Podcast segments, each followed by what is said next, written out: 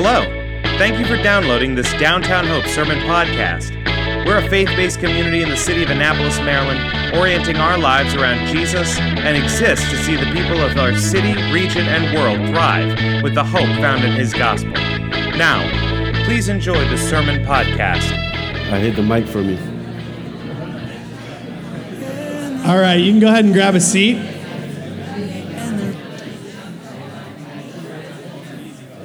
So we, uh, our elder team, we were away Friday night and then yesterday morning, and we just had a really sweet time in the Word and prayer and sharing with one another. And um, just want to say, like, we just love you so much. We love this body. Um, it's obviously the last couple years have been really hard years, and yet the Lord continues to be faithful. And we just want to continue to encourage you if you're part of this body. Like, how can we help you to connect into the life of the body here? And many of you are, but if you have needs, if there's things going on, just reach out. We're with you. Uh, we're here to support you. There's cards on the seats in front of you. You can fill those out um, and, and, let us know needs you have or ways you're interested in, in linking into the body. Uh, follow along with us in the Word. We have a great resource called The Daily. We talk about it week by week. It's an email Monday through Friday where you're going to get a portion of the Word and uh, incredible men and women in our church contribute to that uh, every week, and it's just a way to grow in Christ together, and it tracks. And this morning we're ending. Uh, we've been in Luke since this time last year. We took a break during the summer. If you've been with us, and David is going to finish our um, series off this morning. But before he does, um, he said I was going to get him in trouble, and I am going to get him in trouble because there was a really big event that happened on Friday. Um, our dear pastor. Goodness. Are you ready for this? okay. For a number of years, he's been working on a big project, his doctorate. And on Friday, he had his defense, and he passed with flying colors. And so it is my pleasure to introduce oh, our preacher this morning, Dr. Ben Paul. Thank you. Thank you.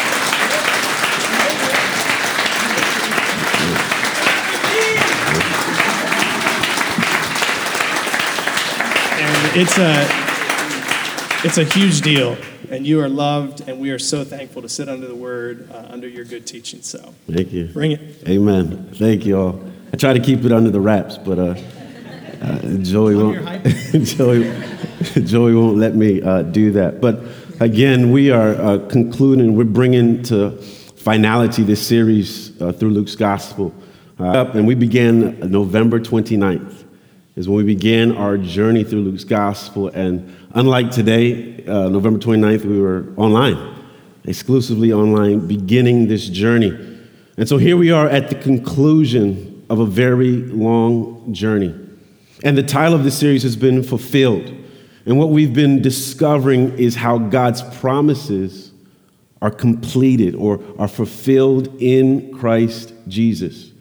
When you read Luke's gospel, he's writing to Theophilus and he says, I'm writing these that you might know for certainty the things concerning Jesus. And so, if you're here or if you know someone who might have questions, who might have doubts, Luke is on the scene writing so that we might know for certainty and so, as we come to the conclusion of this series, we find ourselves in Luke chapter 24. And in Luke chapter 24, Jesus is appearing before his disciples. This is the resurrection. And when you read Luke's gospel, the resurrection is the fulfillment of all that God had promised. And see, the resurrection is not just an event in the past. The, the resurrection is an event that paves the way for each and every one of us to now participate in what God's doing. Just an event in the past, it paves the way for all of us to now be participants of what God is doing. And in this passage, that's going to be expressed in three ways. You're going to see that expressed through the wounds of Jesus. You're going to see that expressed through the meal he eats. And lastly, you're going to see that expressed through his mission. So the resurrection of Jesus Christ paves the way for all of us to now be participants of what God ultimately is doing in the world. And so I want to read, I want to read Luke chapter 24, beginning from verse 36 and take us to verse 53. um, and it will be on the screen behind. But Luke 24, verse 36, it reads as follows As they were saying these things, he himself stood in their midst, that being Jesus, and he said to them, Peace to you. But they were startled and terrified and thought they were seeing a ghost. Why are you troubled? He asked them. And why do doubts arise in your hearts? Look at my hands and my feet. It is that it is I myself. Touch me and see, because a ghost does not have flesh and bones, as you can see I have. Having said this, he showed them his hands and feet. But while they still were amazed and in disbelief because of their joy, he asked them, Do you have anything here to eat? So they gave him a piece of broiled fish, and he took it and ate in their presence. He told them, These are my words that I spoke to you while I was still with you. That everything written about me in the law of Moses and the prophets and the Psalms must be fulfilled. There it is, our series title. It must be fulfilled. Then he opened their minds to understand the scriptures. He also said to them, This is what is written. The Messiah would uh, suffer and rise from the dead the third day, and repentance for forgiveness of sins would be proclaimed in his name to all the nations, beginning at Jerusalem. You are witnesses of these things. And look, I am sending you what my Father promised. As for you, stay in this city until you are empowered from on high. Then he led them out of the vicinity of Bethany, and lifting up his hands, he blessed them. And while he was blessing them, he left them and was carried up into the heavens. After worshiping him, they returned to Jerusalem with great joy, and they were continually in the temple praising God. This is God's word.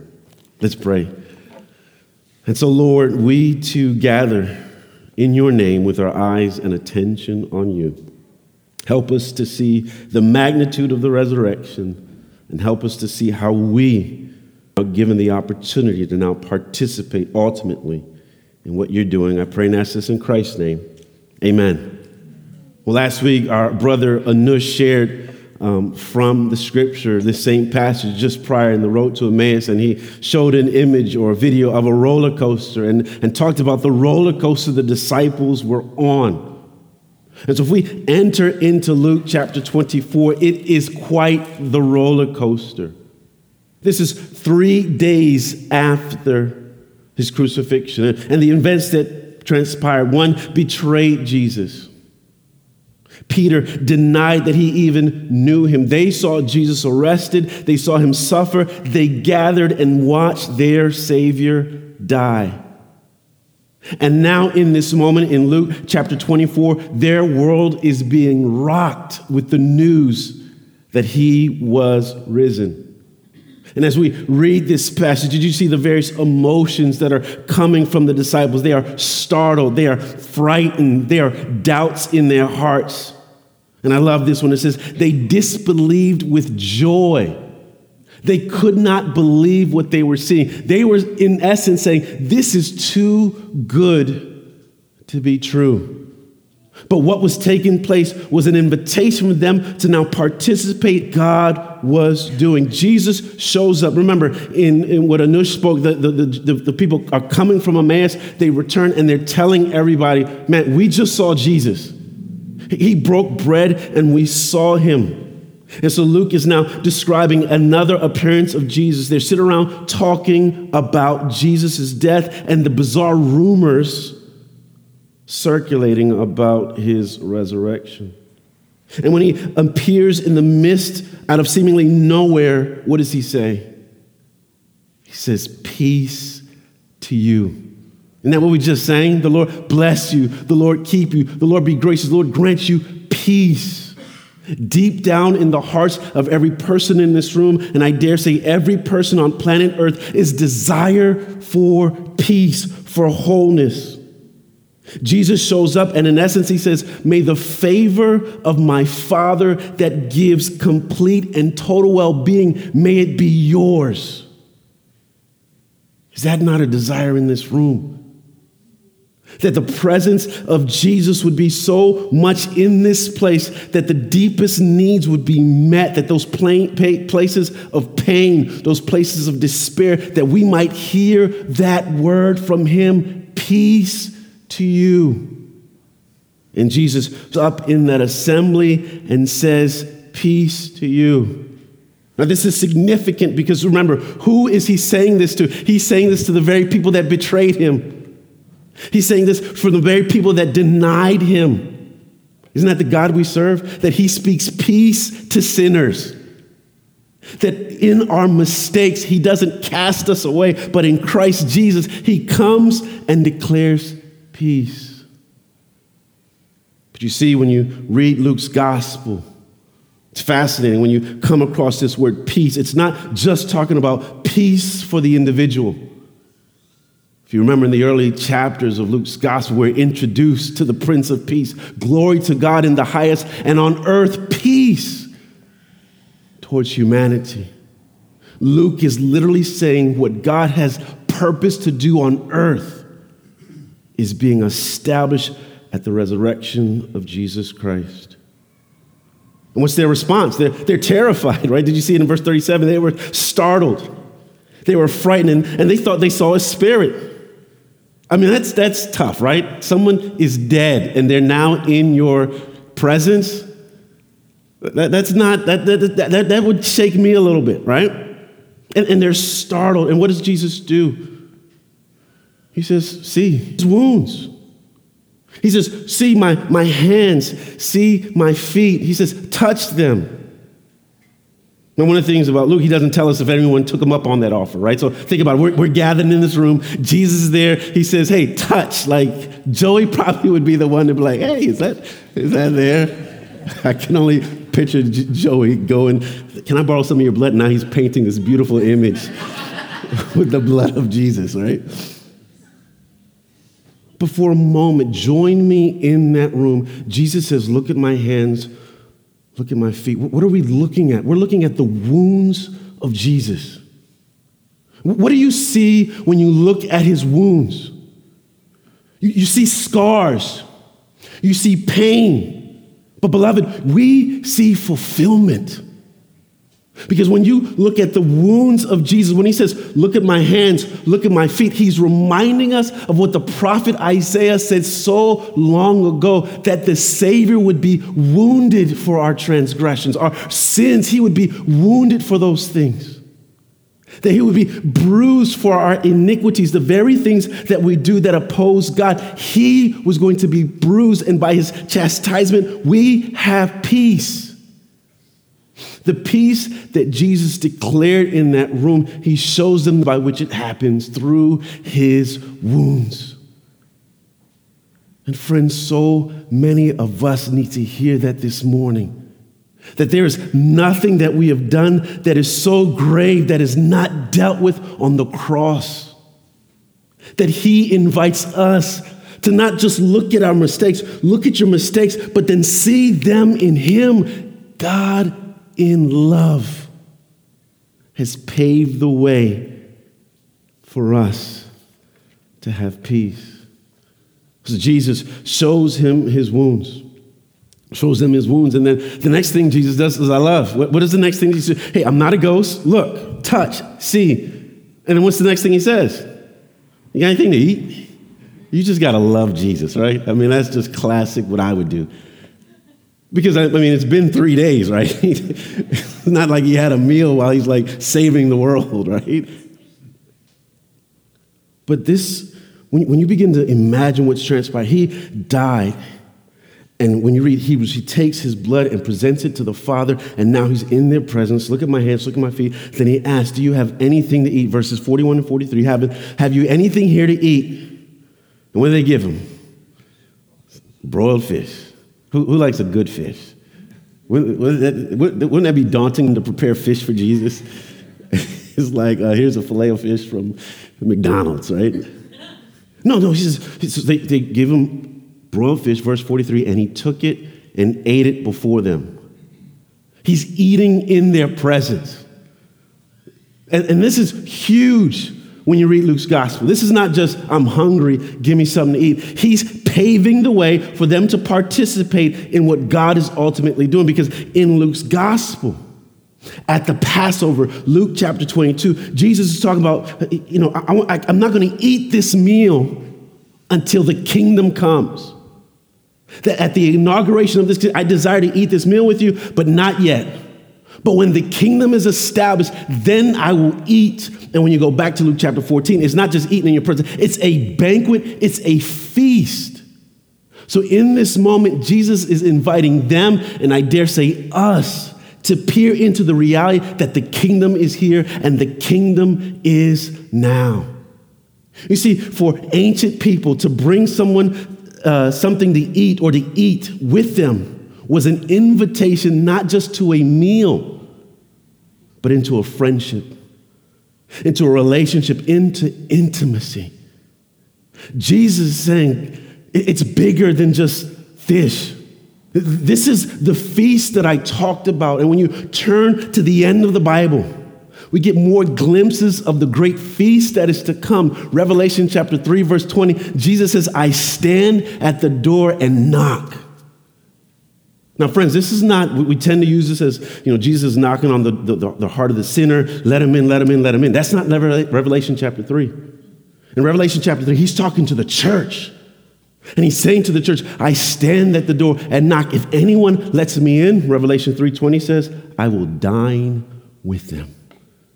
And so there is this promise of dinner with Jesus. And they're beginning to experience that. So he shows them his hands, he shows them his feet, and then he eats a meal with them. And then lastly, he gives them a mission. He, show, he shows his hands, he shows his feet, he eats a meal. Then he begins to open their minds. Verse 45 then he opened their minds to understand the scripture. I love that because here's one of the things I learned. This is preaching 101. Is anyone who wants to be a preacher? All right, so preaching 101. not, a lot, not a lot of takers. But if you desire, preaching 101 is if you say anything that someone understands, it's not because you're a good preacher. If they understand anything you say, it's because Jesus opened their minds to understand the scriptures. So that takes the burden off of me. I, just go and just, I, I, I try. But it's not in eloquence, it's in what he's able to do. So if you understand right now the words coming out of my mouth, that is the grace of Jesus Christ opening your mind to understand truth. And that is a gift. And so Jesus says, verse 45, then he opened their minds to understand the scriptures, and he said to them, Thus it is written that Christ should suffer and on the third day rise from the dead, and that repentance for forgiveness of sins should be proclaimed in his name to all nations, beginning from Jerusalem. You're a witness of these things. So just prior to this, he says, he begins to open it. He, he, he walks them through, just like in Road to Emmaus, the, the, the law, the prophets, and now he adds the Psalms. So he's walking them through scripture, showing them the truth concerning himself. And he says, it's written.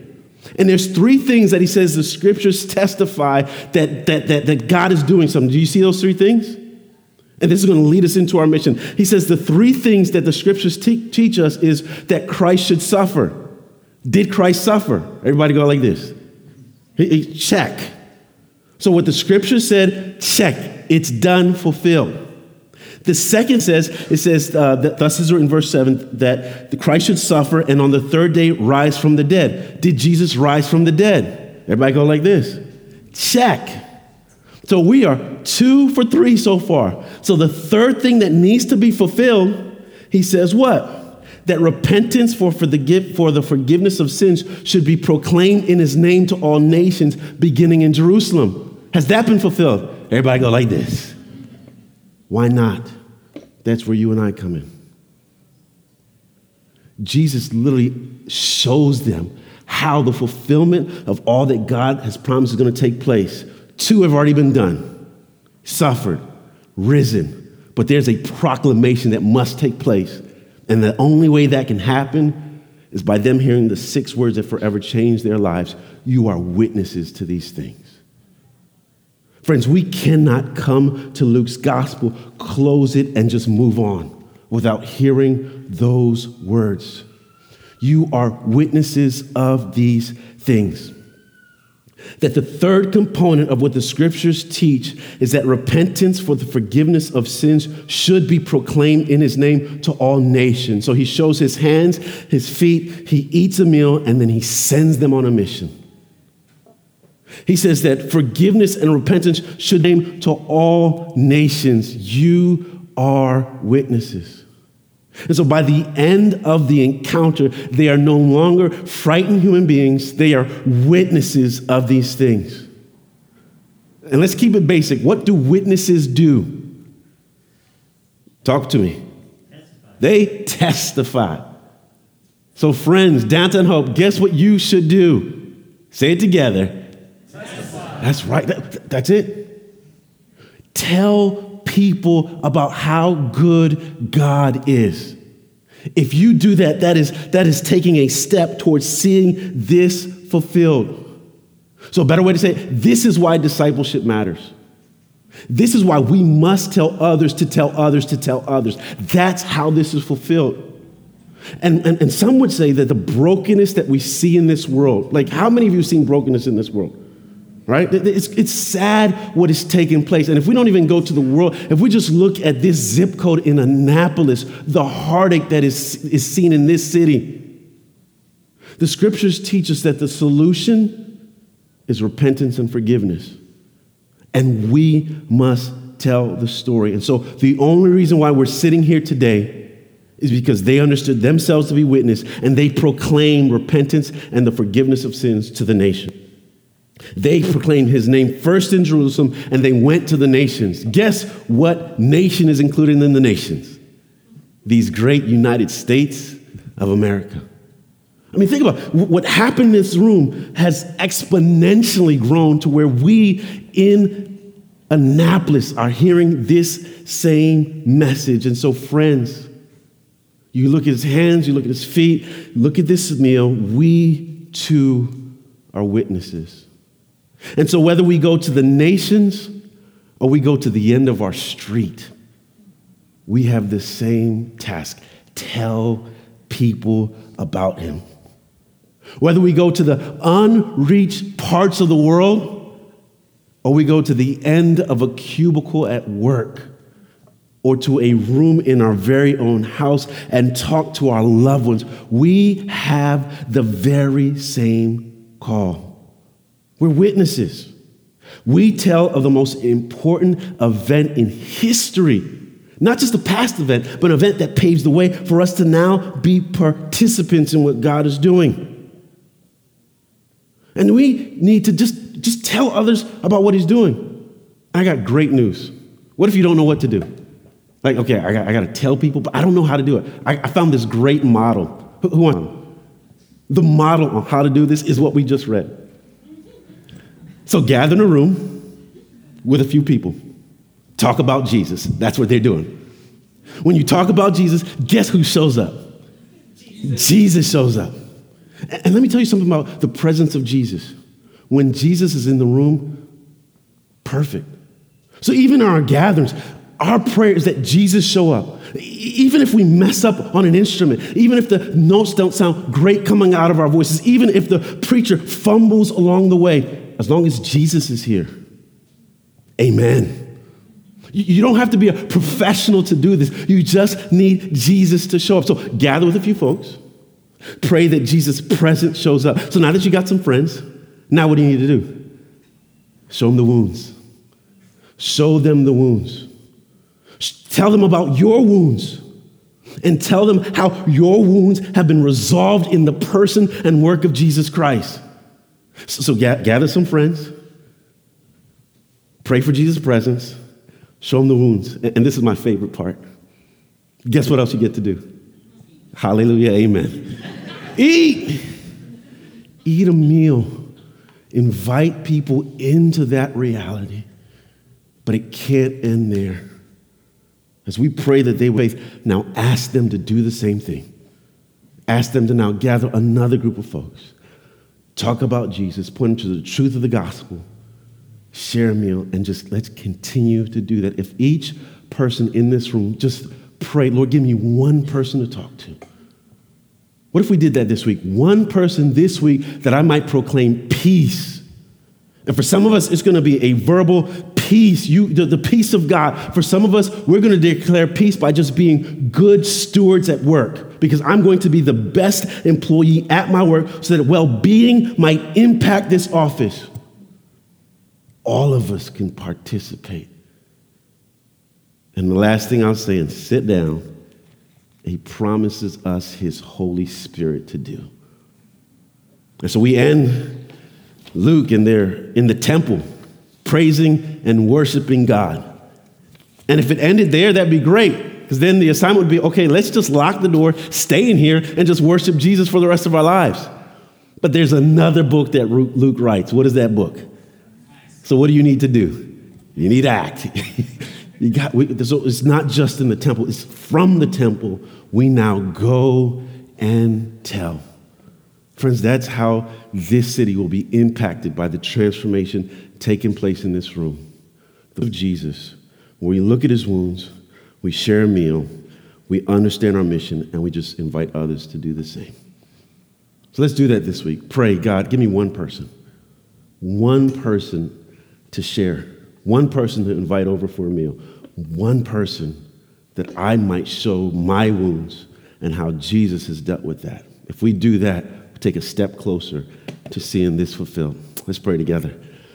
And so, Lord, this is our heart's desire that we would be honest. There's some who startled, frightened, doubts in our hearts, but it's no different than those gathered in that room what forever changed their lives was the reality that you rose from the dead. And in rising, you opened their minds to understand. You showed them your hands and your feet. You gave them a mission. And so, Lord, we want to posture ourselves in the same way. And so, Lord, our desire is that in these few moments as we pray, that you would give clarity. Who, who's the one person or who's the group we can come alongside and just journey life together.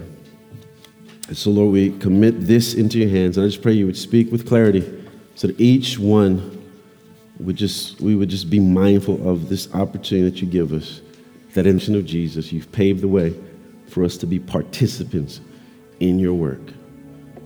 And so, Lord, commit this to you. I'll just, we pray this in your name. Amen.